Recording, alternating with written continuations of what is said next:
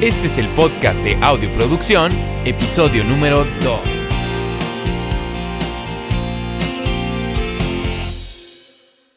Hola, ¿qué tal amigos? ¿Cómo están? Mi nombre es Héctor John de audioproducción.com y bienvenidos a este segundo episodio de nuestro podcast en donde voy a estar platicando contigo alrededor de unos 30 minutos de distintos temas, ¿ok? Así que bueno, pues el día de hoy quiero iniciar eh, con una nueva actualización. Yo soy un, usuario de Pro Tools, ¿no? Llevo ya bastante tiempo utilizando Pro Tools.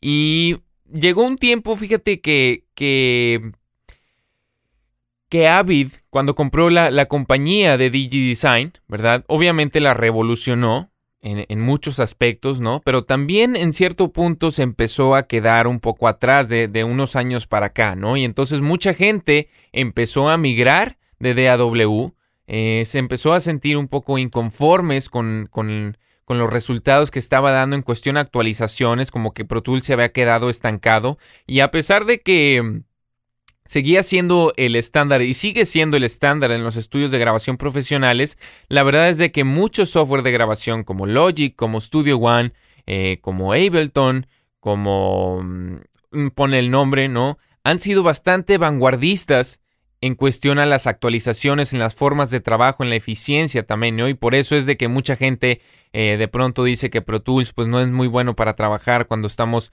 eh, funcionando con instrumentos virtuales. Creo que ahora en día sí ha mejorado muchísimo.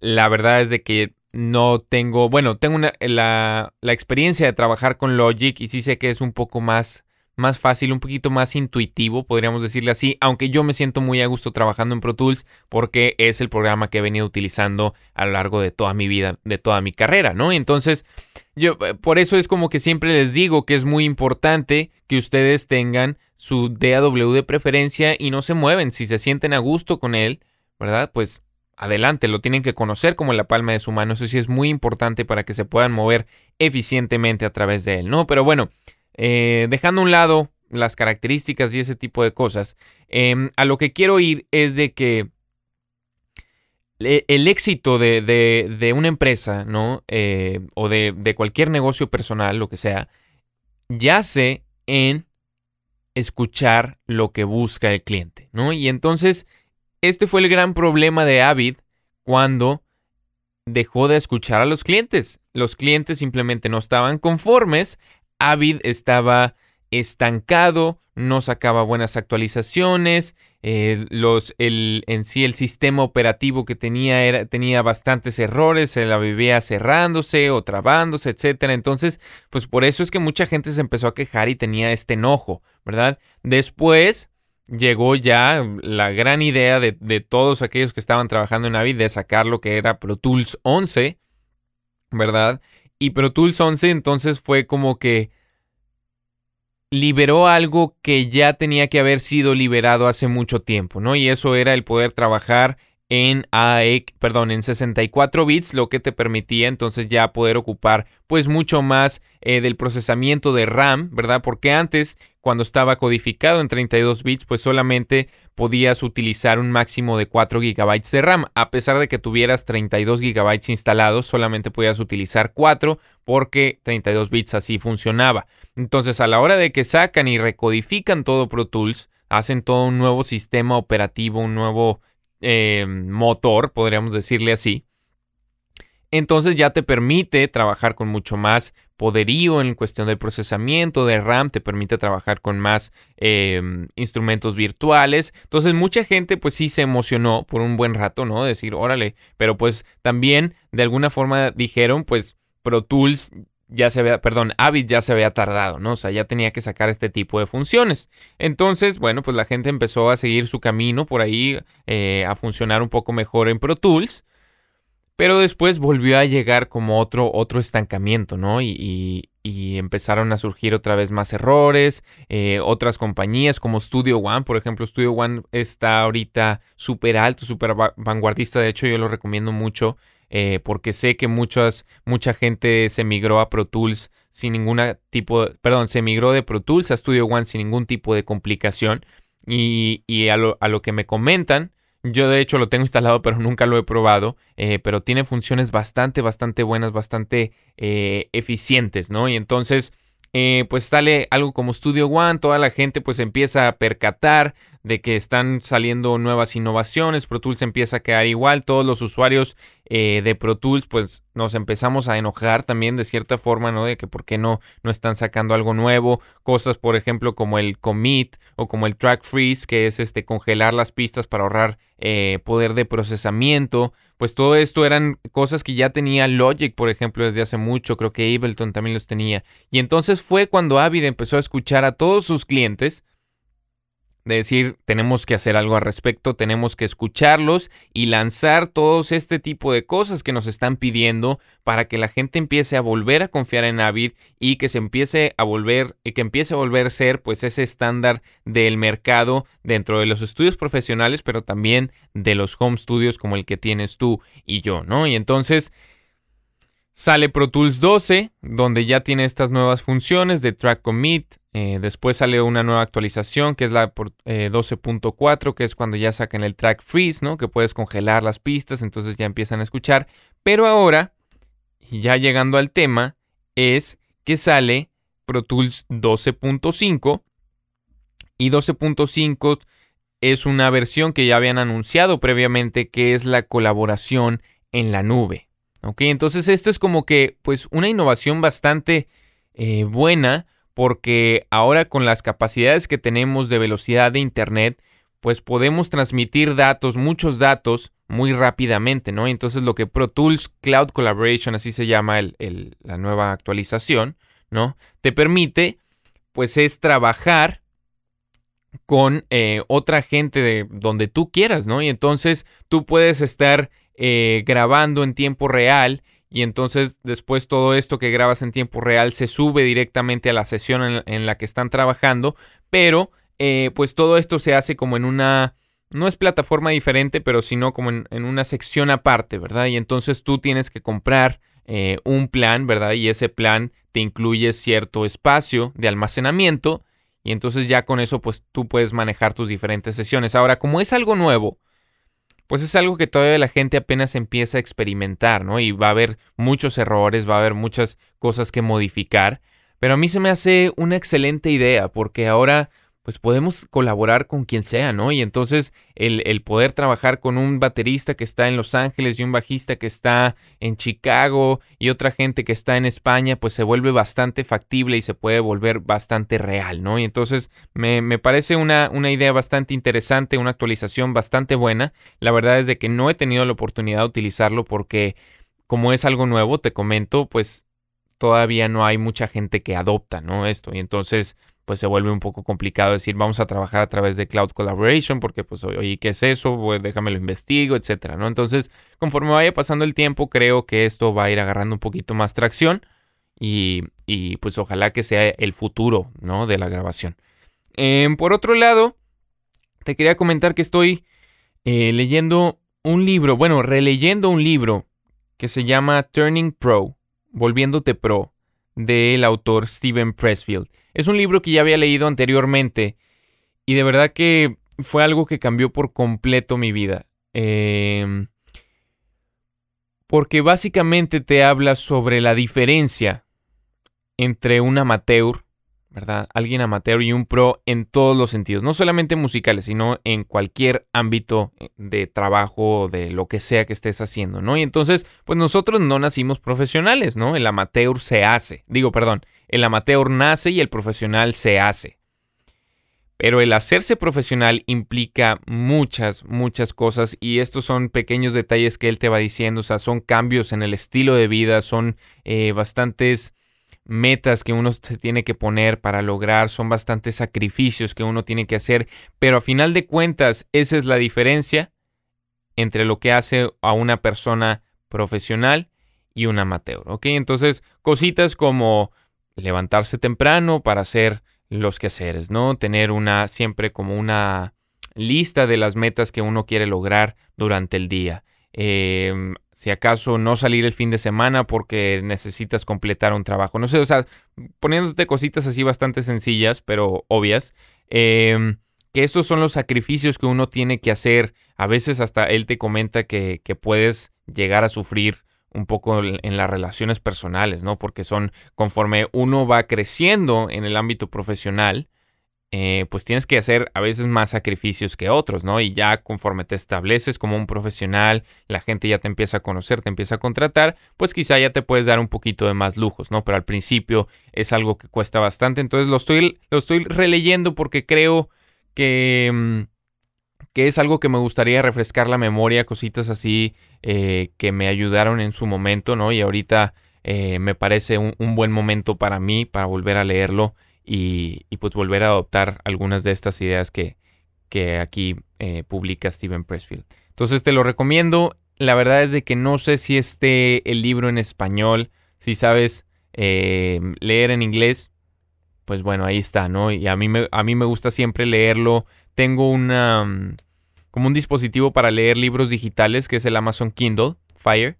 Eh, y ahí pues me gusta porque puedo comprar libros en Amazon así con el, la rapidez de un clic y se bajan directamente a mi Kindle. Entonces ya tengo ahí, no sé, 40 libros o lo que sea. Pero también a veces se vuelve un poquito eh, como un arma de doble filo, ¿no? Porque puedes comprar muchos libros pero luego nunca acabas de leer ninguno. Entonces como que siempre hay que, que tener ahí un poquito de cuidado de, de, decir, bueno, pues este es el libro que voy a leer este mes, ¿no? Y lo tengo que acabar y después con el siguiente, etc.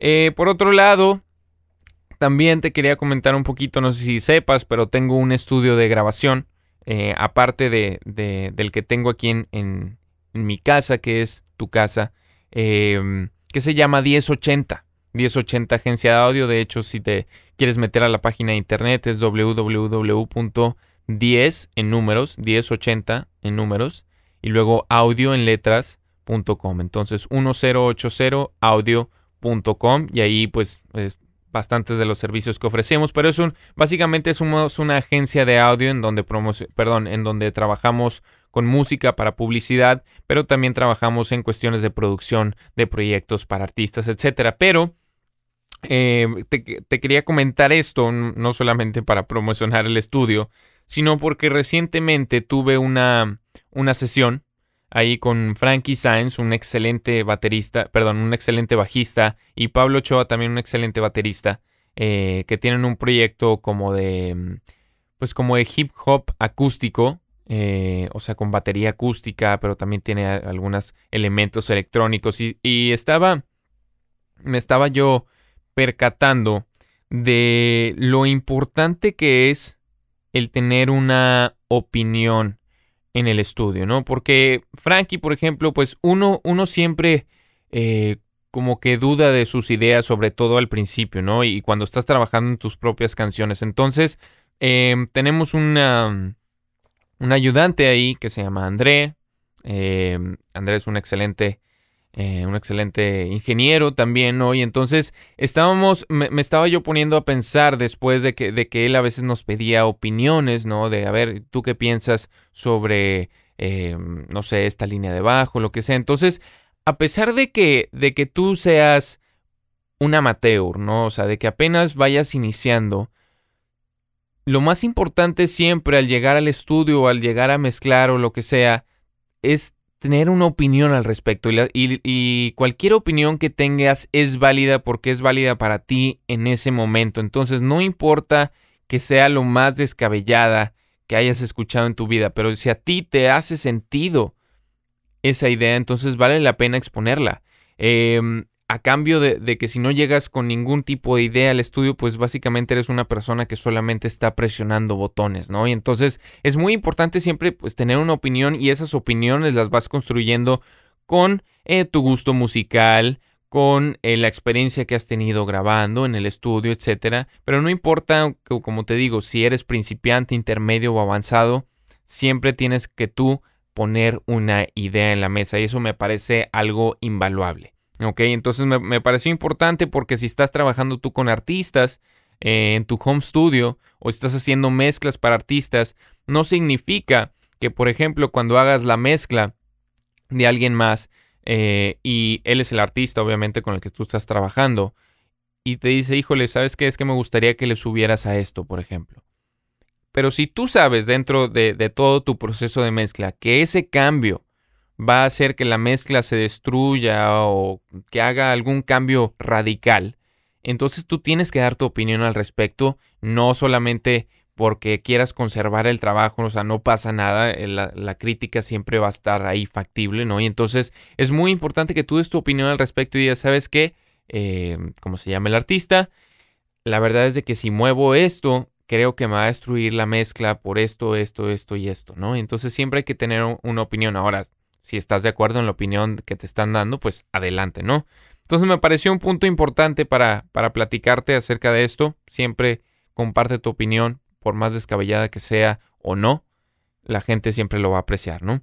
Em, y por último, quería platicarte acerca de, los webinars que estamos teniendo eh, cada quincena, ¿no? y, apenas llevamos un episodio que fue la semana antepasada, porque ya el siguiente martes 12 de abril vamos a tener nuestro siguiente webinar. Pero el webinar es también un espacio como, digamos, como el podcast, con el que estamos, estás escuchando ahorita, pero es un poquito más visual y en donde te eh, explico un tema mucho más específico. Entonces, por ejemplo, en el webinar pasado eh, vi una nueva cadena de plugins para la voz. Y entonces tú estás viendo mi pantalla, yo te estoy enseñando esta nueva cadena de plugins en un ejemplo real. Eh, este, te estoy explicando exactamente cada uno de los movimientos y esto yo creo que es bastante benéfico porque además tienes la oportunidad de hacer preguntas en vivo. Entonces cualquier cosa que no te haya quedado clara durante la explicación, eh, me la puedes hacer directamente ahí y hago todo lo posible por contestártela, ¿no? Entonces tuvo bastante éxito, estuvo bastante interesante, era la primera vez que hacía un webinar, eh, un poquito nervioso, la verdad, pero creo que estuvo bastante bien el tema, mm, la verdad que por los comentarios que vi y escuché, todos salieron bastante contentos. Entonces quizá te pueda interesar el siguiente webinar que es el 12 de abril, eh, o sea, el siguiente martes a las 6, tiempo centro. Entonces, pues bueno, ya, ya tú harás los, los cálculos en donde estés localizado. Em, pero bueno, no te preocupes, si no puedes llegar como quiera, esta, este webinar lo grabamos y después lo lanzamos directamente en YouTube o en la página, ¿no? Entonces, el siguiente eh, tema que vamos a ver en el webinar va a ser mi cadena de plugins en el Mixbox. Ahora, mi cadena de plugins en el Mixbox de verdad que ha cambiado muchísimo con el tiempo.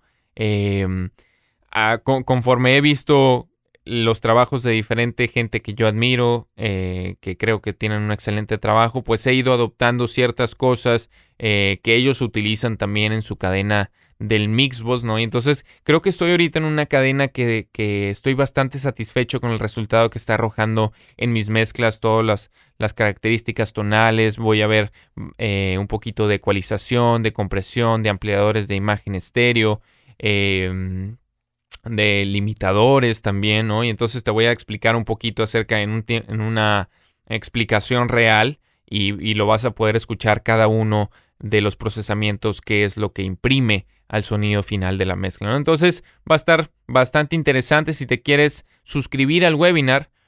Es, todo esto es gratuito, ¿verdad? Lo puedes hacer directamente en la página de www.audioproducción.com y después hay una mm, como un, pequeño recuadro que dice recursos y ahí vas a ver una opción que dice webinar, martes al aire, así lo llamamos. Y entonces das clic ahí y solamente te va a pedir tus datos, que es tu nombre y tu correo, y automáticamente te vas a unir. Y a la hora de que llegue el tiempo para el webinar, te va a avisar por correo. Obviamente yo también te voy a estar avisando ahí. Em, y pues ya te puedes unir tú en vivo. Otra cosa también que quería compartirte es que creamos la comunidad audioproducción.com, el grupo de Facebook eh, privado, ¿verdad? Y en este entonces pues es básicamente como un espacio más de comunidad, ¿verdad? En donde podemos compartir todos los temas acerca de la música en relación a la producción, a la postproducción, grabación, edición, cosas del negocio musical, lo que sea. Obviamente no nada de ventas y esas cosas, porque creo que no es relevante, pero todo lo demás se ha vuelto una comunidad, ya somos casi 190 miembros, entonces si te quieres unir, lo puedes hacer. Em, déjame veo rápidamente cuál es la liga aquí para unirte es www.facebook.com diagonal groups G-R-O-U-P-S diagonal audioproducción. Em, y entonces aquí te puedes unir tú directamente. O si no, lo puedes ver también directamente en, el canal de audioproducción de YouTube. Y ahí te puedes unir. Rápidamente te acepto y puedes empezar a colaborar en cuestión a tus objetivos, puntos de vista con la comunidad, ¿ok? Este, y pues bueno, pues esto ya es todo por el, por el web, el podcast de hoy. Creo que son algunos puntos importantes que quería compartirte. Eh, me lo he pasado bastante bien con esto. Creo que el canal ha ido creciendo bastante gracias a ti. Eh, gracias por seguirnos. Creo que va a haber bastantes nuevas sorpresas. Estamos colaborando con, con más gente. Todo esto se está volviendo muy, muy, muy importante y pronto pues vas a conocer nuevas sorpresas de tutoriales que tenemos a profundidad, eh, de colaboraciones con diferentes productores, ingenieros, con tiendas de música que obviamente te van a beneficiar en muchísimos aspectos, ¿ok? Así que bueno, pues ya me voy a despedir. Muchísimas gracias por escuchar este segundo episodio del podcast. Mi nombre es Héctor John de audioproducción.com y nos vemos a la próxima.